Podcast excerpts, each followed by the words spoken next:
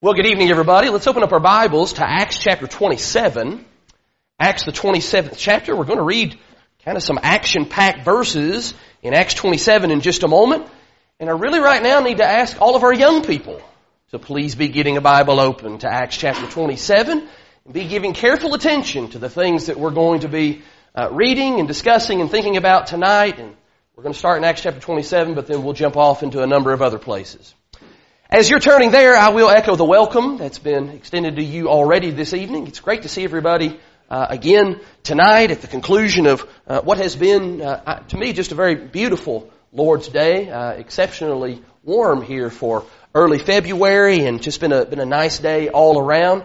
And I I know I don't sound good, and I still don't entirely feel good, but it has done my soul a lot of good uh, to get to be here today and to be encouraged by you and to uh, offer to you whatever encouragement I could bring. I know that there are lots of other folks who are dealing with this crud uh, and have been for the last uh, couple of weeks, if not longer. And so I sympathize with you, and, and, and again, I'm encouraged by you the fact that you, you chose to be here even if you didn't feel 100% yourself. So thank you for being here.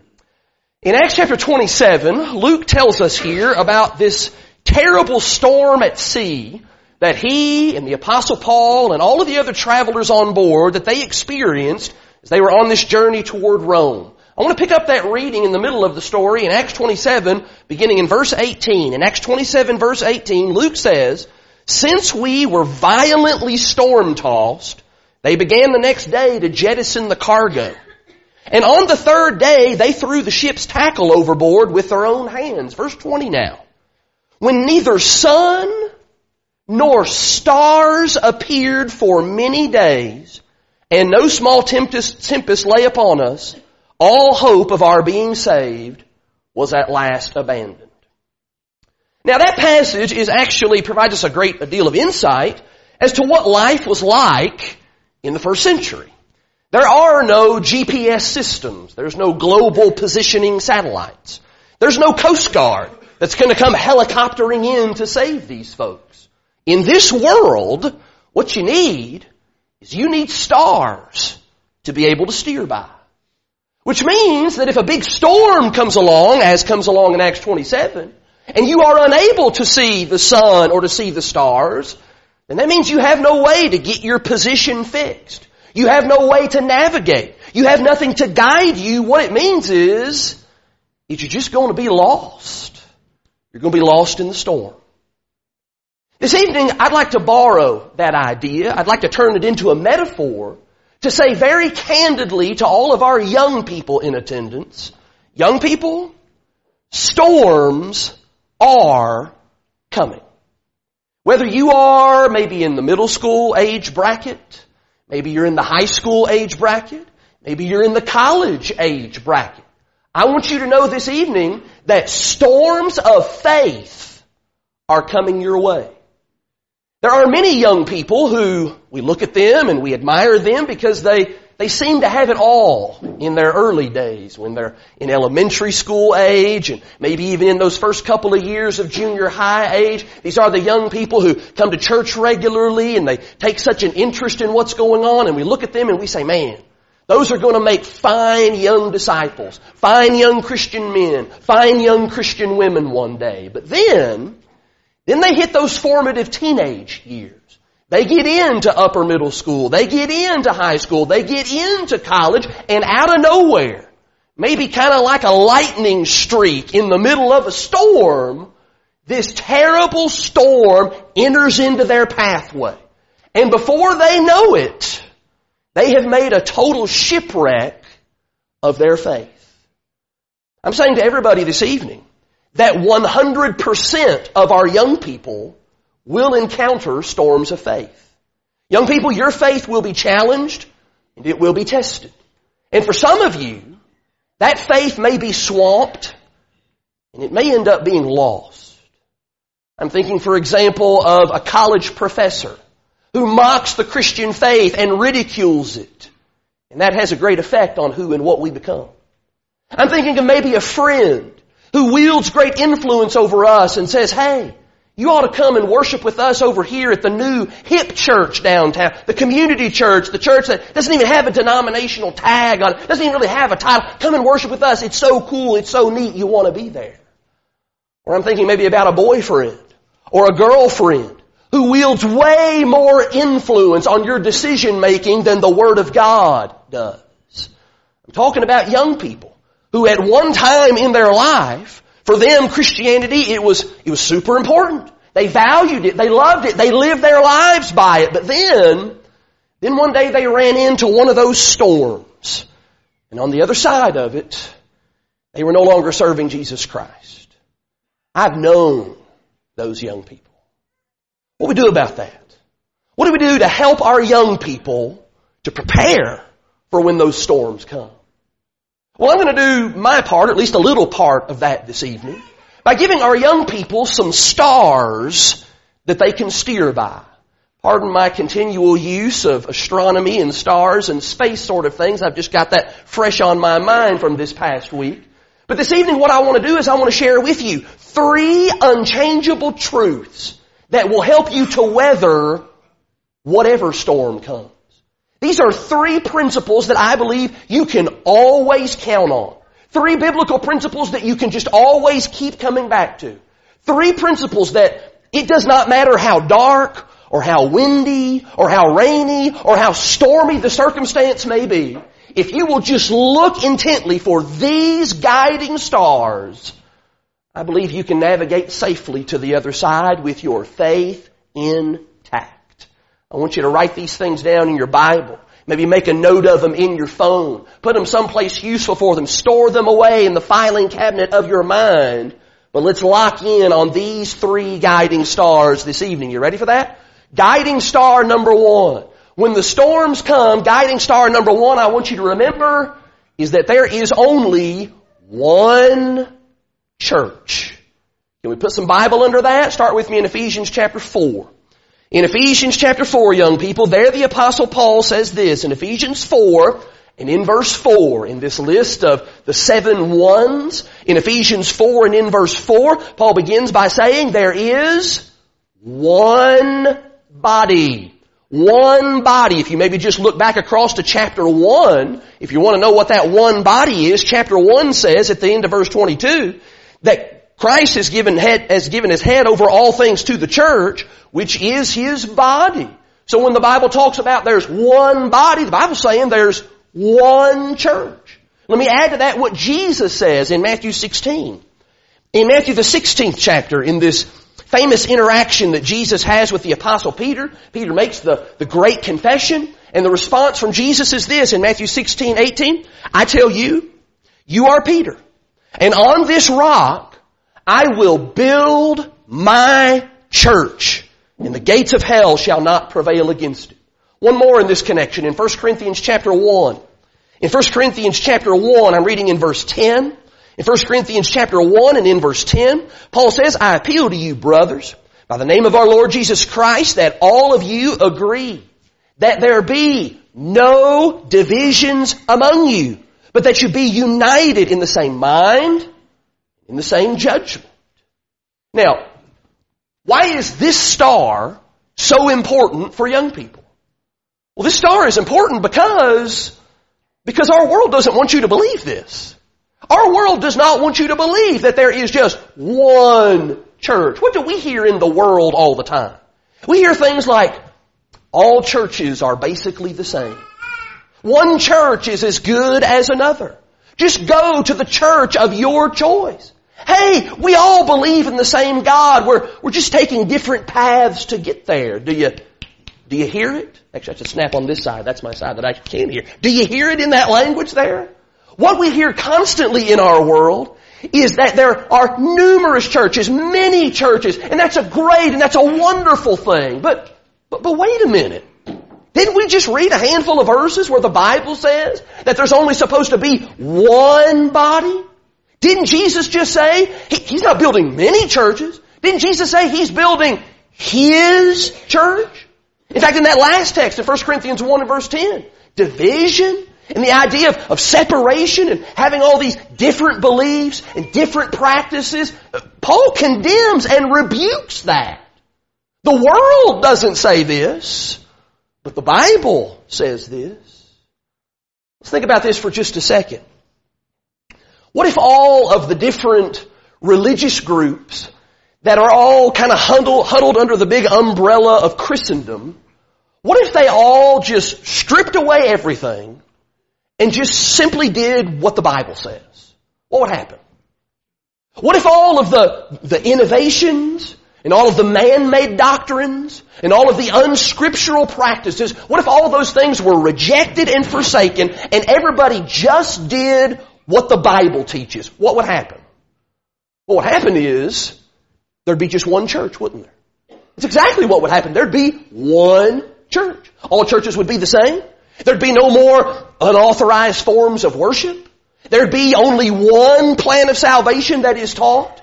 There'd be no more human creeds or human titles or human structures and organizations. We could actually have the unity that Jesus prayed for so earnestly all the way back, all the way back before he went to the cross. But if we're ever in a situation, young people, where there's talk of more than one church, oh man, all kinds of churches out there, guess what? That ought to be an immediate red flag for us.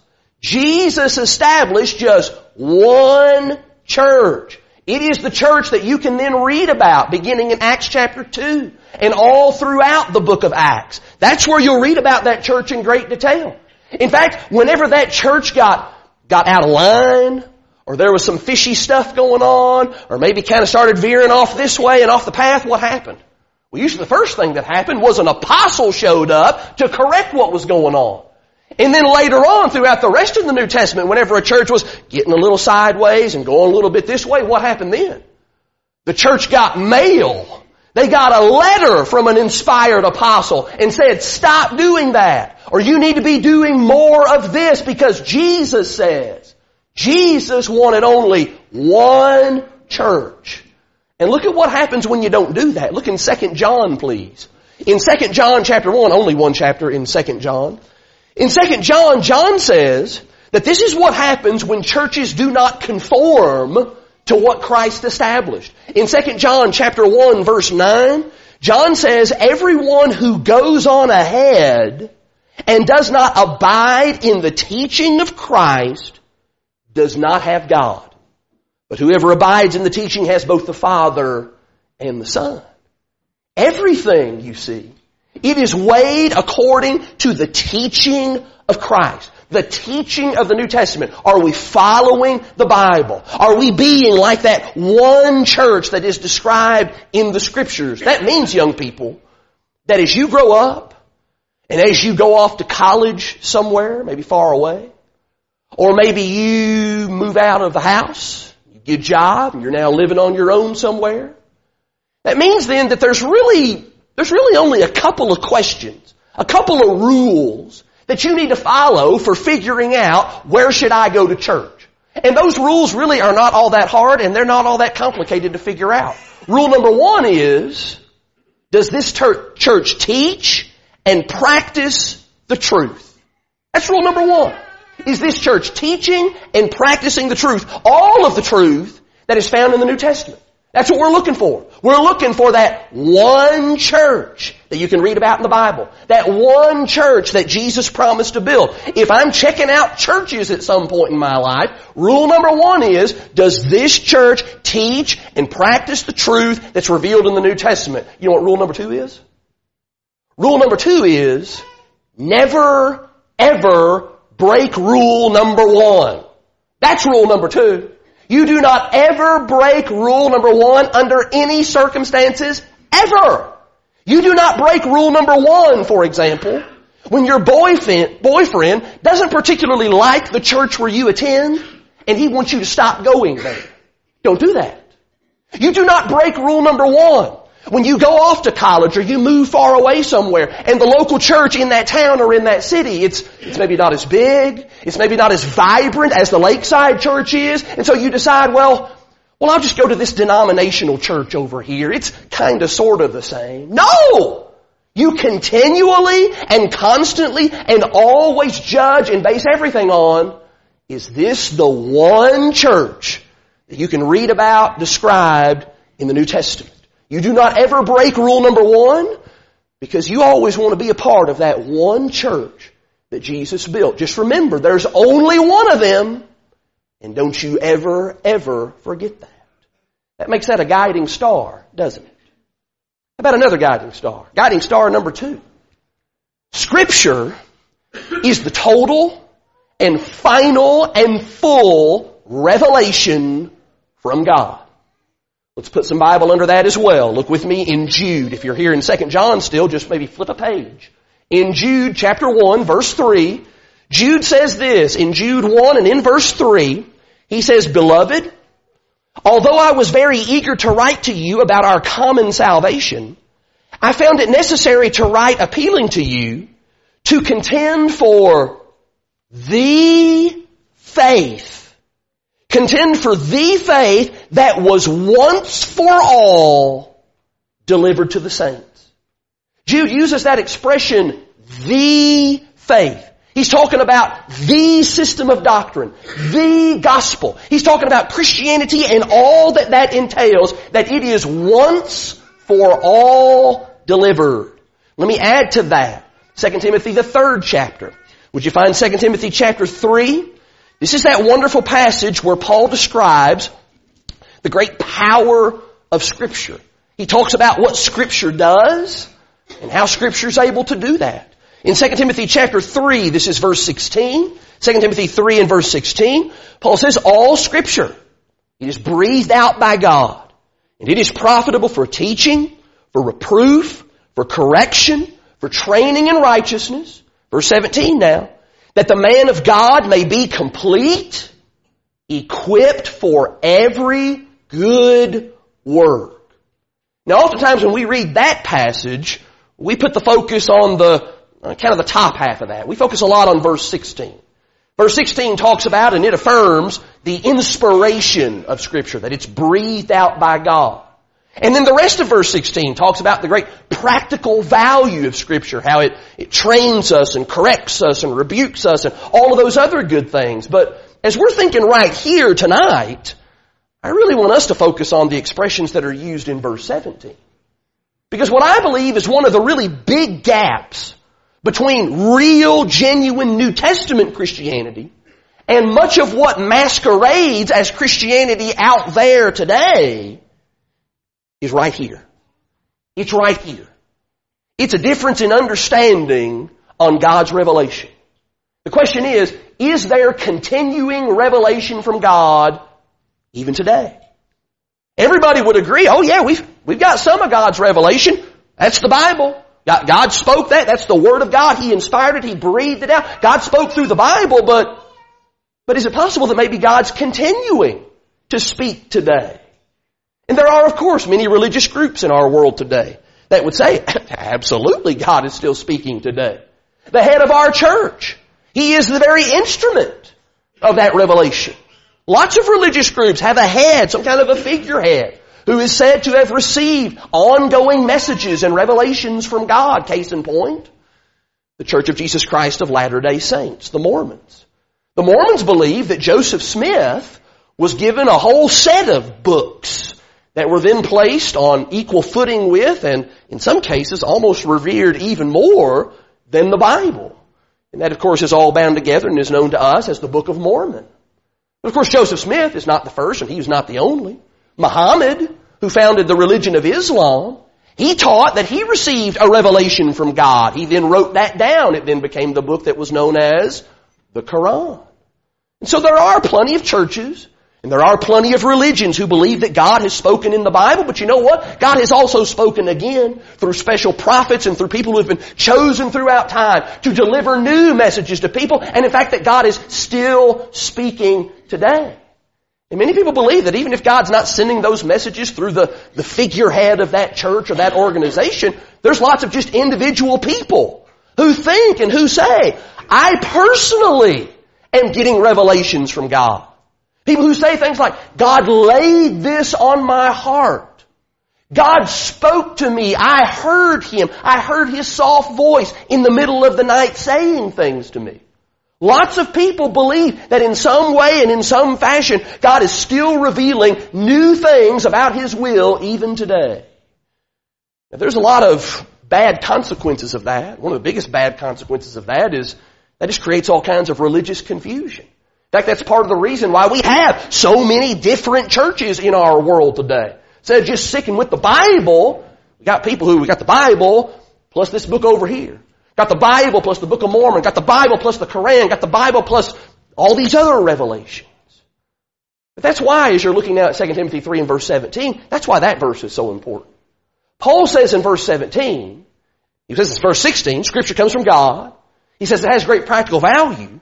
But then in verse 17, he says that Scripture makes the child of God, the man of God, the woman of God, it makes us complete whole, total. It makes us equipped for every good work.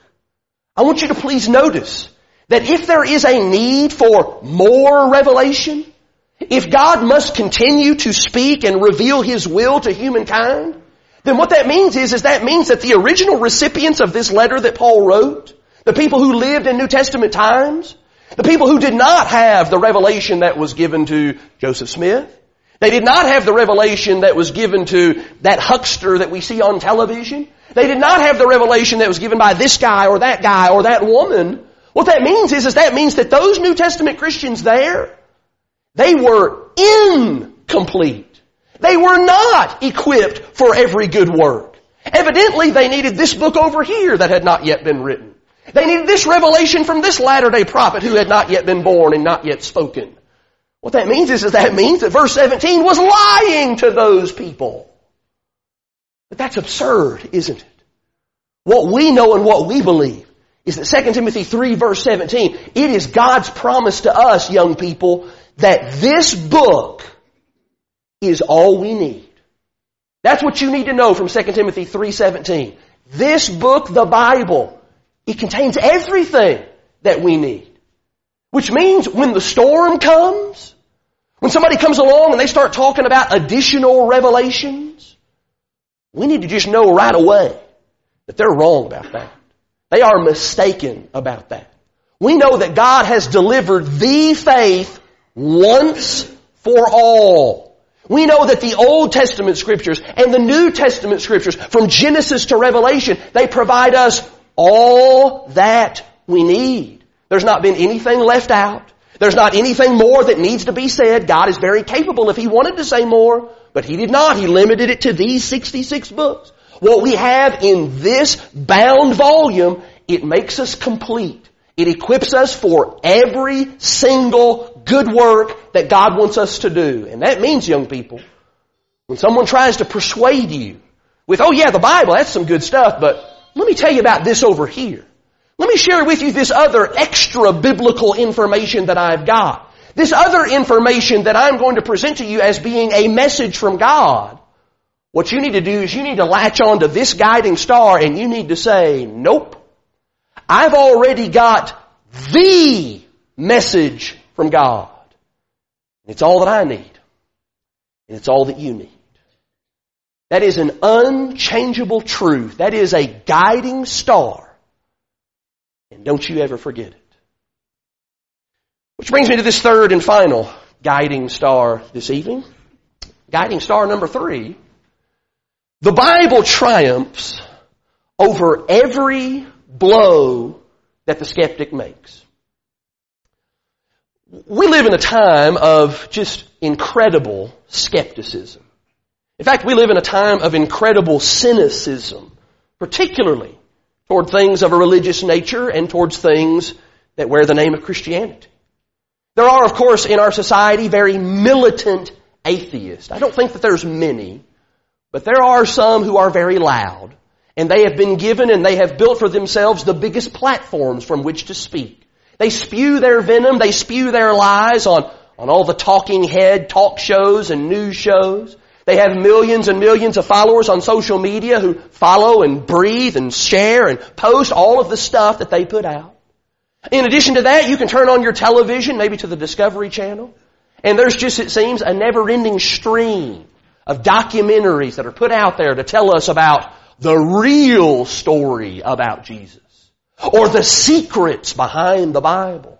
Or what you don't know about the apostles.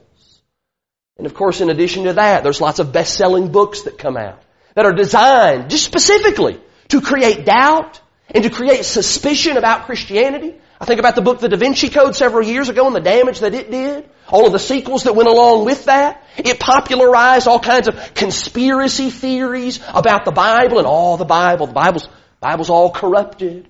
Or you know the church. The church is ran by the Illuminati. Or Jesus. Jesus, Jesus was married, don't you know? He had a secret wife. In the blizzard of all of these lies and nonsense, it's really easy, especially as a young person, to get sucked into some of that. And as you get sucked into some of that, over time, what can happen is, is you can end up losing your faith in that storm. That's why you need to grab a hold of this guiding star right here and right now. And it comes from 1 Peter chapter 1. Would you find 1 Peter chapter 1? Peter actually quotes here the very passage that I preached from this morning. Peter quotes from Isaiah chapter 40.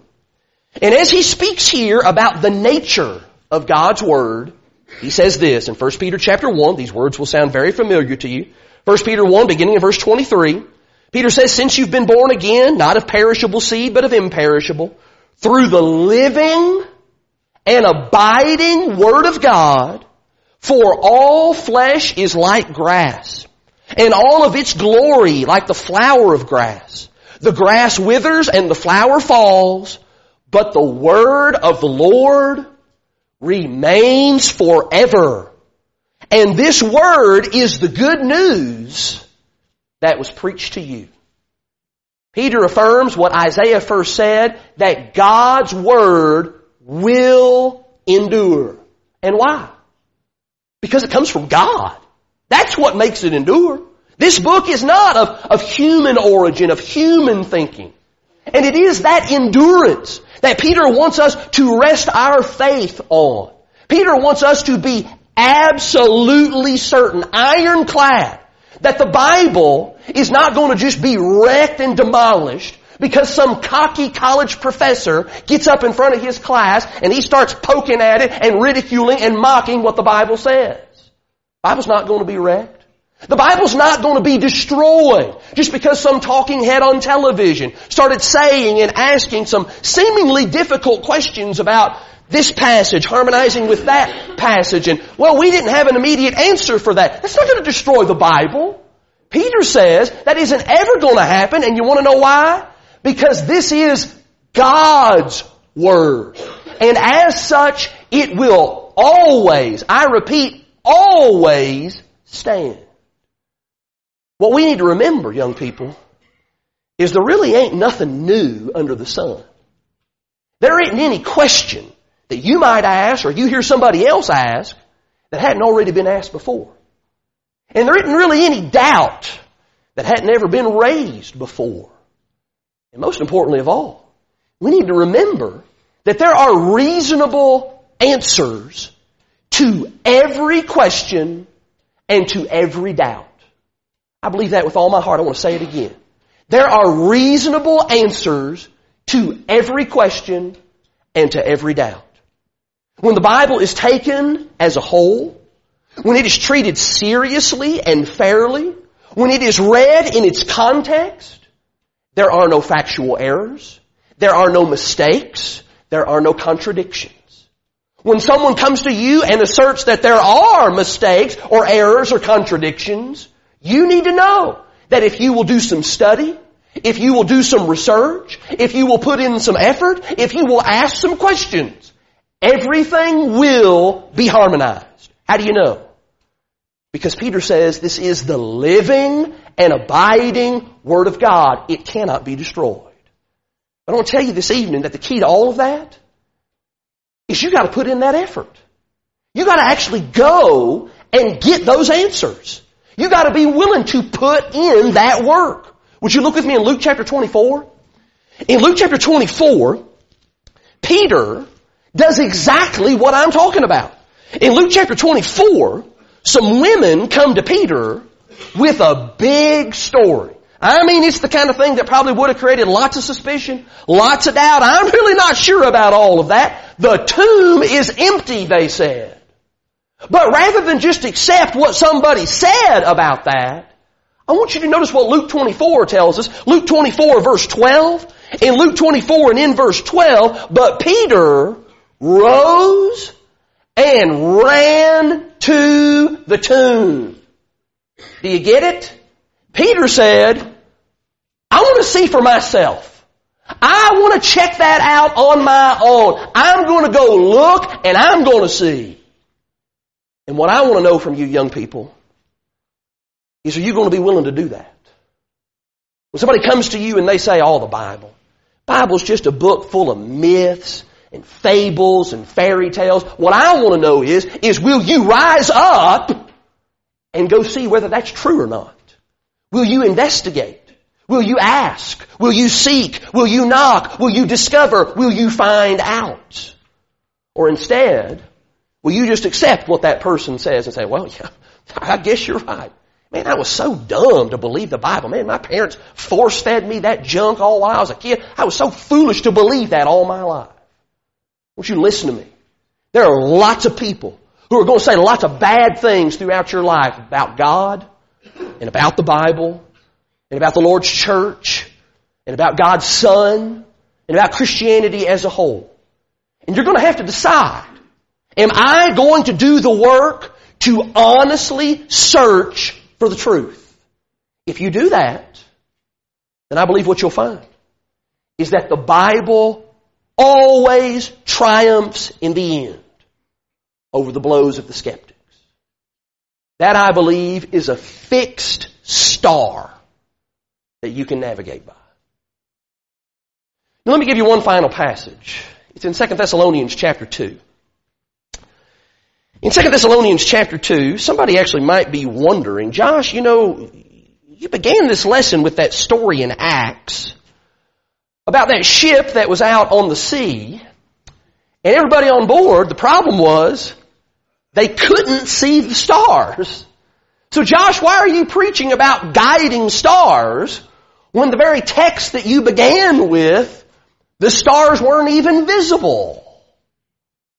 Well, because, because stars only work, young people. They only work if you can see them. And this text in 2 Thessalonians chapter 2 is going to say that sometimes, sometimes clouds get in the way of us seeing those stars. Paul says in 2 Thessalonians chapter 2 and in verse 10, so he talks here about wicked deception, the activity of Satan.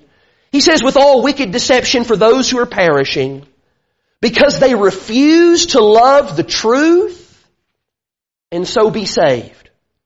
Therefore God sends them a strong delusion so that they may believe what is false in order that all may be condemned who did not believe the truth but had pleasure in unrighteousness.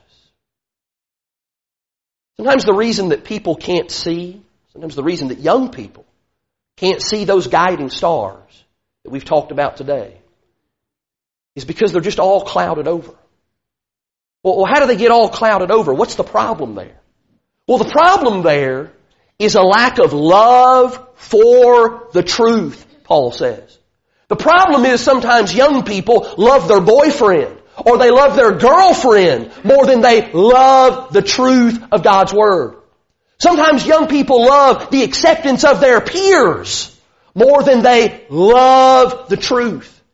Sometimes young people love their, their lofty goals and ambitions and dreams of being wealthy or being famous or having all kinds of achievements in their life. They love that more than they love the truth. They lose the star because they're no longer looking for the truth. That's what 2 Thessalonians 2 describes. And what 2 Thessalonians 2 affirms to us is that these guiding principles that we've talked about tonight, they will help you. But they will only help you if you love the truth. Now, There's a lot of other guiding stars that I could have included in this lesson. In many ways, this morning's sermon is probably the principal guiding star. And that is, there is a God, He is alive, and He is great, and He is powerful.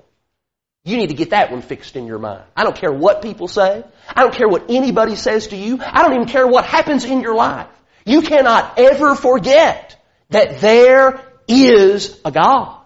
We could have added to this list as well that Jesus is His Son and that He died on the cross for your sins and that He rose the third day. And because of that, you have the opportunity to be forgiven of your sins. Again, I don't care what people say. I don't care what happens in your life. That cannot change. It does not change. It will never change. Those unchangeable truths. There's a lot of those guiding stars that you ought not ever forget. But the reason that I am sharing these things so passionately with our young people this evening is because I do have a great heart of concern and love for the young people here. I shared this back during our winter meeting a couple weeks ago. This is a post that a young sister in Christ who lives in the Lexington area, she made on Facebook earlier last month. At one time, young people, she was just like you. She grew up coming to church, going to Bible class, hearing the same kinds of sermons that you've heard, worshiping in the same way that we've been worshiping this very day. She was given all the advantages, given all the teaching and all the instruction that she needed to become and turn out to be one of those fine, strong disciples for the Lord. But then she started to experience some of those storms. She ended up going off to college. She made some new friends. And now, this, I know the print is small for those of you in the back, but what this is, is her 15 point manifesto for why now she is no longer a Christian. And maybe the one that is most startling to me was this last one, number 15, where she says, it takes a lot for a person to leave a religion that they followed their entire lives. So no one will change my mind. Getting an education, going to college, and gaining more life experience has opened my mind up a lot. She assures us, I wasn't brainwashed by college. I just learned a lot about a wide range of topics that led me to my conclusion. This is why I am no longer a Christian. What happened with that young lady is that somewhere along the way, she lost her love for the truth. Because while those guiding stars were always there, they never went away. Her lack of love for the truth caused them to be clouded over. The devil capitalized on that. He pounced on that like the roaring lion that he is. Young people, don't let that be you. Do not allow the storm clouds to obscure your vision. Determine right now that you're going to have a love for truth so that when the storms do come, you're going to be able to see. Now we extend the invitation of Jesus the Christ. And the invitation really is just made up of some of those guiding stars. Some of those eternal, unchangeable truths that a person needs to accept, need to understand, need to believe so that they can then act upon them. It begins with a belief that Jesus Christ is indeed the Son of God. It then is followed by confessing that openly before others. Yes, I do believe Jesus is God's Son. There's enormous and incredible evidence to believe that to be so. It continues on with repenting, making the decision to change and turn away from sin and to start a new life living for the Lord. And then to be baptized in water, to be united with Christ in that watery grave where we can then rise up to be something entirely new. The Lord changes us. We then become a Christian. We become one of His children. We get added to His family. We are now part of that one body. We are now part of that one church. And we can then begin that glorious journey toward heaven serve and as we live here upon this earth, seeking to live for Christ and to help bring others to Jesus as well. Can we help you to begin that process tonight? There may be a young person, and we've got some young people here who, who I know you've got to be thinking about where you are spiritually. We've got young people here who, we use that phrase, the age of accountability. There's no doubt in my mind. You are right in the middle of that age of accountability phase. What's it going to take to get you over that hump? What's it going to take to get you to respond to the glorious call of the gospel of Jesus Christ? You maybe don't want to do that publicly. Maybe you got a fear thing going on and the thought of walking down the front just absolutely frightens you down to your very core. It's okay. That's okay. You want to wait till after services is over? I'm pretty confident the Lord will allow us that additional time between the invitation song and the amen to allow people to scatter out. You come and you let me know. You let your mom and dad know. You let somebody know that tonight I want to become a Christian. There is no reason to delay any longer. This is the day that the Lord has made. Why don't you take advantage of that right now through your obedience to the gospel of Christ? If we can help you to become a Christian, brother or sister, if we can help you to be a better Christian, whatever your need may be, you simply need to make that known by coming to the front while we stand and while we sing.